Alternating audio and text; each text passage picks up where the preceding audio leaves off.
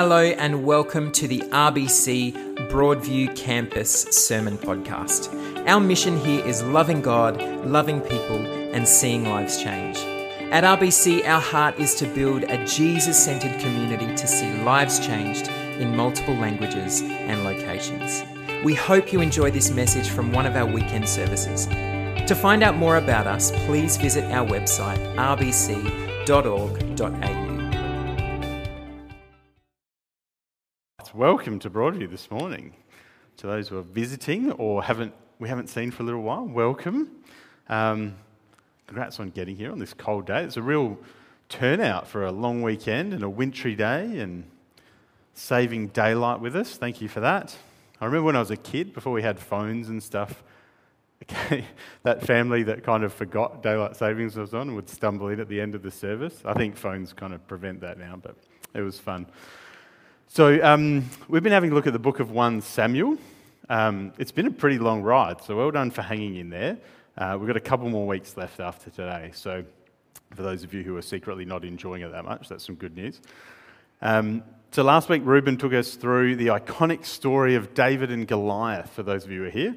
Obviously, David kills Goliath.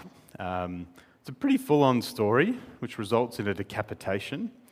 Uh, so, David, this young nobody, begins to win the hearts of the people of, uh, of Israel by defeating the bully that's been taunting them.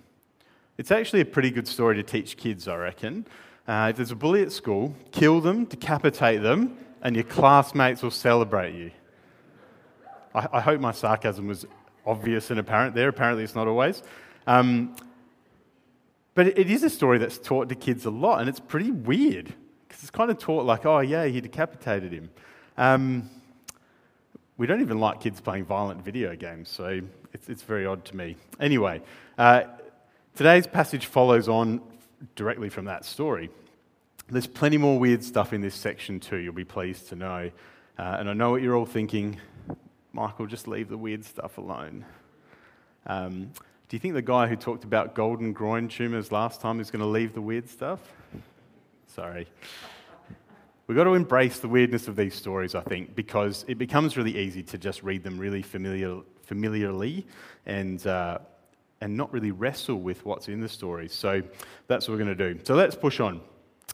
Um, as some of you may or may not know, uh, Kim, my wife, and I lived in Uganda for many years, and um, uh, during the 2010s uh, up to about 2018. And when we lived there, um, we talked with people, surprisingly. Um, and one of the things that was really interesting was that in Uganda, the kind of celebrities were politicians. Um, there were musicians and other people, but really the politicians were the celebrities. And people used to talk about them all the time. And they would know, oh, this person's the Minister for Health and this person's the Minister for Finance. And it was just kind of general knowledge. And obviously the president was kind of uh, right on top of all that. And so naturally people would ask us, what about the leaders in Australia? Who are your leaders? And I, I don't know if uh, most of you should be able to remember back to the 2010s, but it was a slightly tumultuous time in Australia's political history. And it was a bit awkward because every other week we seemed to be saying, well, this was our leader, uh, but this is the new one.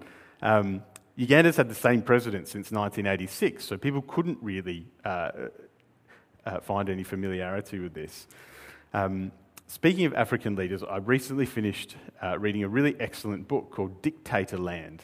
And Dictatorland essentially documents uh, the handover from the colonial era into the post colonial era, and as these African states were starting to get their own leaders and, um, and start to, to self govern, which was a really exciting time. But it was also a really disappointing time because so much of the rhetoric leading up to this period was that uh, all these things that had happened under the colonialists, all this exploitation and seeking for wealth, that these new African leaders would then return all the wealth to the people and build up their countries. And um, any of you who've done some of that reading will know that that's not how it happened.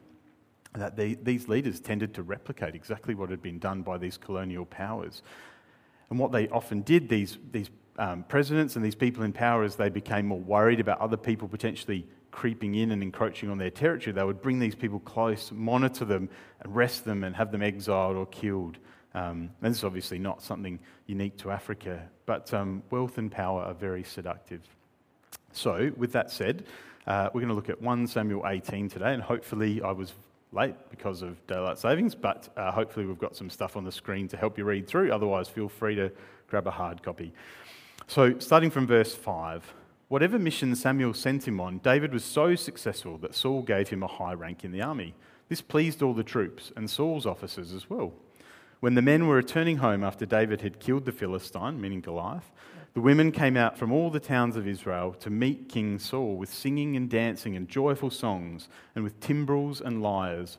As they danced, they sang, Saul has slain his thousands and David his tens of thousands. Saul was very angry. This refrain displeased him greatly. They have credited David with tens of thousands, he thought, but me with only thousands. What more can he get but the kingdom? Spoiler alert. Uh, and from that time on, Saul kept a close eye on David. So we see here in this passage the beginning of a transition. Of course, from our historical viewpoint, we already know that David will be the next king. These are the, there, there are these strange lag periods in this book for both Saul and David between actually being anointed and then, or chosen as the king, and then actually taking up that position.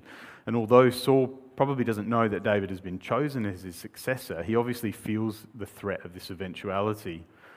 As with the African leaders I mentioned earlier, likewise Saul brings David close to him, inviting him into his household to keep a close eye on the one that he feels threatened by. This, uh, the passage goes on from here into verse 10 and onwards and um, tells us that Saul's envy and suspicion reach a tipping point and that David is playing the lyre or the harp. Saul throws a spear at him in an attempt to pin him to the wall. David dodges the spear twice. Uh, now, some of you know and would have noticed I've got three young boys, and as you can imagine, there's lots of wrestling and things that happen in our house. There is the occasional projectile that's aimed at each other. They're not great throws, so they don't often connect. Um, but Kim and I solidly draw the line at javelins. We do not allow javelin throwing in the house, even if it's just in the hope of pinning your brother down. Of course, kings did, uh, could and did get away with this kind of behaviour, but it reveals to us the level of distress that Saul is experiencing by this successful rising young star. So we continue on from verse 17. Saul said to David, Here is my oldest daughter, Merab. I'll give her to you in marriage. Only serve me bravely and fight the battles of the Lord. For Saul said to himself, I will not raise a hand against him. Let the Philistines do that. But David said to Saul, Who am I? And what is my family, or all my clan in Israel, that I should become the king's son in law? So when the time came for Merab, Saul's daughter, to be given to David, she was given in marriage to Adriel of Meholah. Now Saul's daughter Michal was in love with David, and when they told Saul about it, he was pleased. I will give her to him, he thought, so that she may be a snare to him, and so that the hand of the Philistines may be against him. So Saul said to David, Now you have a second opportunity to become my son in law. Then Saul ordered his attendants, Speak to David privately and say, Look, the king likes you, and his attendants will love you. Now become his son in law. They repeated these words to David. But David said, Do you think it a small matter to become the king's son in law? I'm only a poor man and little known. When Saul's servants told, uh, told him what David had said, Saul replied, Say to David, the king wants no other price for the bride than a hundred Philistine foreskins to take revenge on his enemies.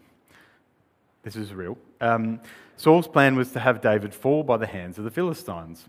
When the attendants told David these things, he was pleased to become the king's son in law. So before the allotted time elapsed, David took his men with him and went out and killed 200 Philistines and brought back their foreskins. They counted out the full number to the king so that David might become the king's son in law. Then Saul gave him his daughter Michal in marriage. Speaking of weird, here we are. I still remember the winter's night that I visited Kim's parents to ask for their blessing to ask Kim to marry me. They were kind and excited and gracious, and certainly there was no talk of a fee involved. Uh, but when we lived in Uganda, it was customary for young men to pay a dowry or a bride price to the father of the bride. Traditionally, this figure was calculated in cows, with each family's status taken into account in negotiating this figure. Certainly, a princess would demand a very elaborate dowry beyond the reach of most men. David's conscious of his lowly status and his financial limitations. To marry into royalty is a big deal. Ask Kate and Meghan. I, I think that's the names of the princess people. Having said all this, a price is finally set in foreskins.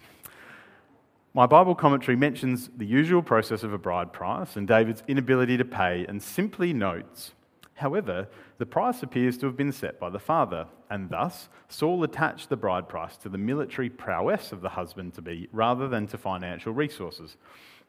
It was not unusual in the ancient Near East for casualty counts to be kept by cutting off some body part, usually hands or heads.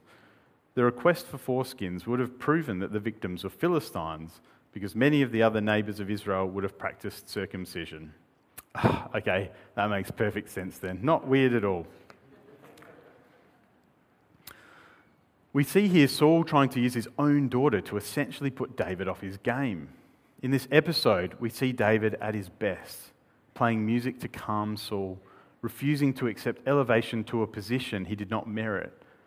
David here exercises his servant heart to faithfully serve Saul in the face of animosity and physical danger. So, what were the results, uh, initial results of this marriage built on suspicion and military prowess? Let's read the last verses of the chapter. When Saul realized that the Lord was with David and that his daughter Michal loved David, Saul became still more afraid of him, and he remained his enemy the rest of his days. The Philistine commanders continued to go out to battle, and as often as they did, David met with more success than the rest of Saul's officers, and his name became well known. So, this seems to have been quite a backfire here on Saul's behalf. Thrusting David into battle only garnered him greater success, and his marriage to Michal brings love and support. Saul's plans to undermine David fail, and, uh, and instead of uh, and instead lift David up, moving him closer to his royal calling. It is interesting to note here that Saul is described as fearful of David rather than angry. He remained an enemy of David the rest of his life, enduring the bitterness, suspicion, and fixation that comes with holding such animosity. So, I'd like to raise three aspects that kind of occurred to me as I was reading through this passage.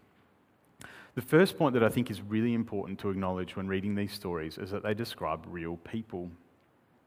If you were here for my previous sermon on Samuel, 1 Samuel 4 to 7, you might remember me talking about how we often have falsely, how we have often falsely elevated characters from Scripture into the role of almost demigods. We've heard these stories so often that our reflection upon them can become superficial. Like comic books or Marvel movies, we look for the good guys and the bad guys, the black and the white, clear cut. We make people into caricatures that make digesting difficult texts like these a little more comfortable. I was speaking with Andrew about this recently, and we were highlighting how Saul is generally seen as the bad guy, not just in this story, but across the whole book of Samuel. Conversely, we see David as the archetypal good guy, following God, winning battles, taking the high ground against an angry Saul. If only it was so simple. As we've already read in Samuel, Saul was chosen by God and does some really good things. He makes mistakes along the way, and as we begin to see today, his departure from the throne is far from gracious. In short, he is a human who wrestles with his humanity. We feel an investment into David being good, or certainly that's how I feel. He's a man after God's own heart, and Jesus comes from his very family line.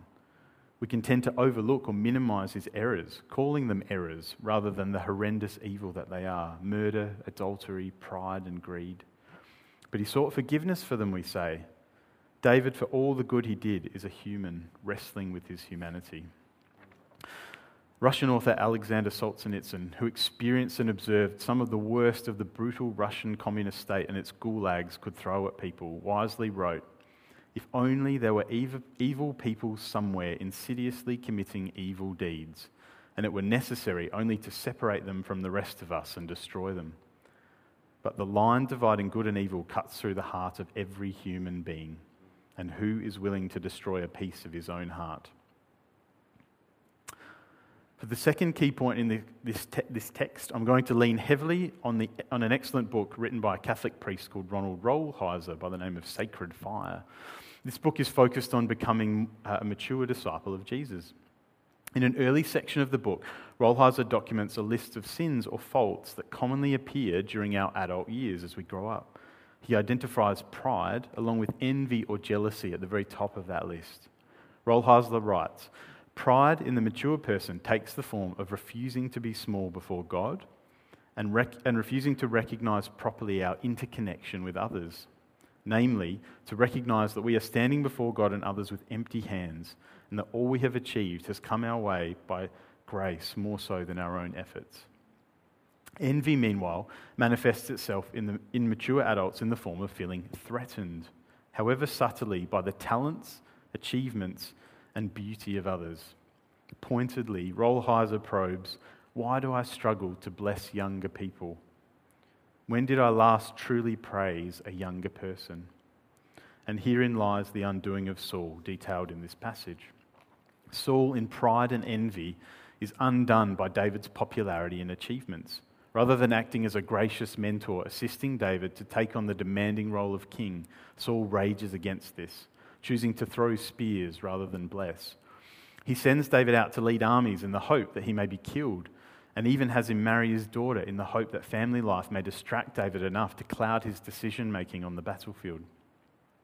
Saul has a choice here to bless David, to train him and build him up, or he has the choice to curse him, to drag him down. Rolheiser points out that to bless another fully is to give away some of one's own life so that another might be more resourced for his or her journey.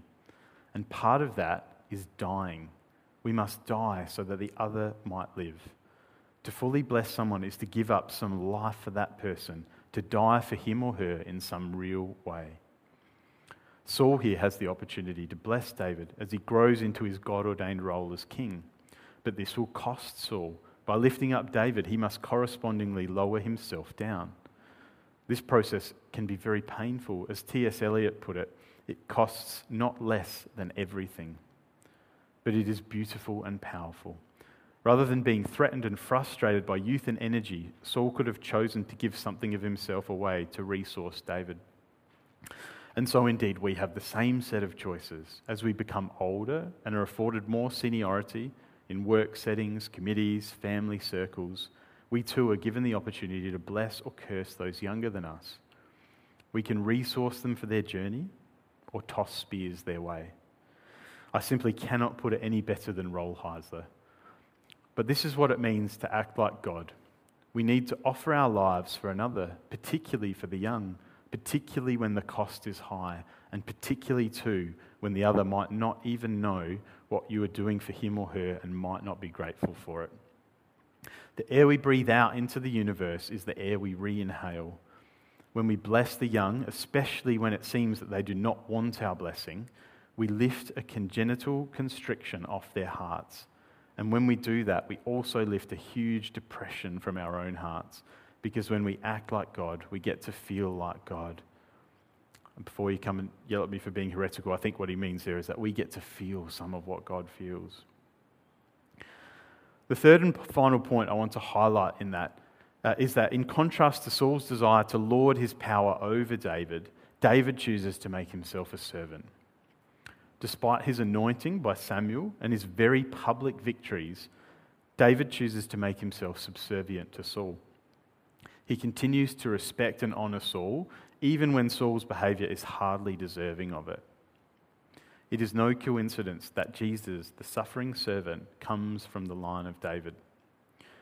Throughout the Old Testament, we are introduced to individuals that, though far from perfect, offer pointers towards a future human who would be perfect. David, with all his flaws and failings, is certainly one of these individuals. And throughout Saul's life, David serves and respects him. Richard Foster notes In the discipline of service, there is great liberty. Service enables us to say no to the world's games of promotion and authority. The difference highlighted through this passage between David and Saul, both chosen by God and both anointed by Samuel, is that David does not grasp for power and authority. By choosing to serve, David puts himself at great risk, both physically and professionally.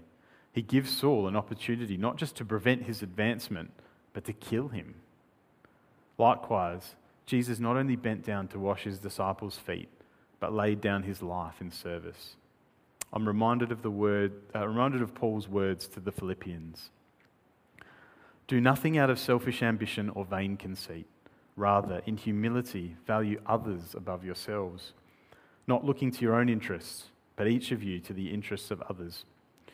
In your relationship with one another, have the same mindset as Christ Jesus, who, in being very nature God, did not consider equality with God something to be used to his own advantage.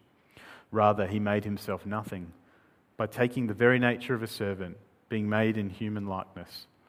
And being found in appearance as a man, he humbled himself by becoming obedient to death, even death on a cross. Similarly to David, we are called not to pursue pleasure or to self promote, but to serve. Foster again says, Our Lord's unique service of redemption through the cross is unrepeatable. However, we are called to serve through the many little deaths of going beyond self. And as, and as we live our lives for the good of others, amazingly, we find ourselves, we discover our sense of place. This chapter from the book of Samuel illustrates powerfully the effects Uh, our choice to bless or curse others can have. Despite David's endurance through this episode, and this goes on for a few more chapters, these events had lasting effects on him we sense that these wounds deeply shaped him and influenced his character and behaviors later in life. David runs into conflict with his own sons, and his transition of power to his son Solomon is anything but smooth. David, after his affair with Bathsheba, sends her husband Uriah out into the heart of battle, much as Saul had done to him. We can only speculate what David's era as king would have looked like had Saul chosen instead to bless him. And likewise, we are challenged to bless others, particularly those younger than us, to bless them with our time and our concentration. But more than that, we must be prepared to give away some of our life to resource theirs. We are called to be servants. We are children of the suffering servant, and no servant is greater than their master.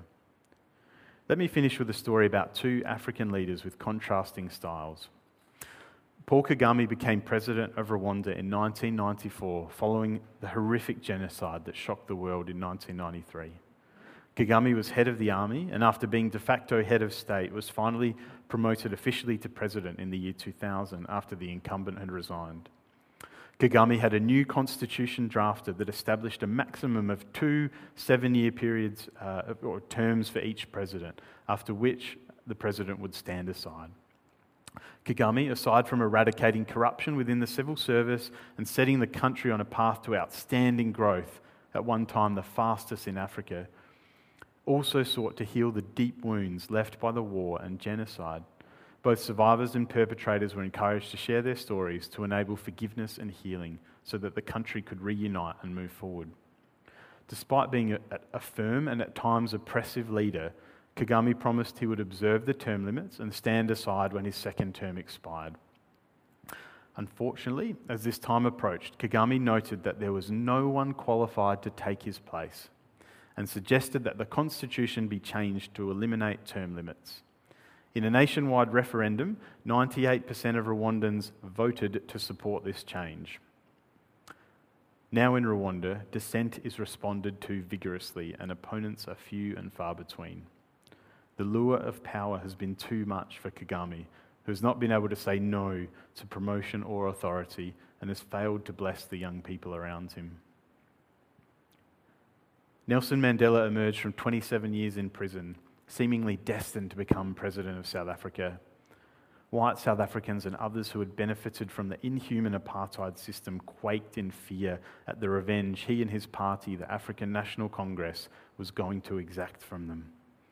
Instead, when Mandela did take up leadership, he instituted the Truth and Reconciliation Commission, where victims of extreme injustice were able to share their stories. Equally, perpetrators could provide testimony and ask for amnesty. This is, in fact, where Kagame got his idea from. Powerfully, Mandela publicly offered forgiveness to his jailers and others who had wronged him, setting the nation on a path to healing. Mandela sought to govern a country where all people, regardless, regardless of race, were valued. When his four year term in office expired, he graciously stepped aside to allow his younger colleagues to take over. We all have choices to bless others or to curse them. To follow the example of Jesus and become servants, freely giving of ourselves to others, or to strive for power and authority at the expense of others. One way ushers in life in the kingdom, the other way leads to destruction and death. Lord Jesus, may your kingdom come on this earth as in heaven, and by your grace, may we be agents of this transformation. Amen.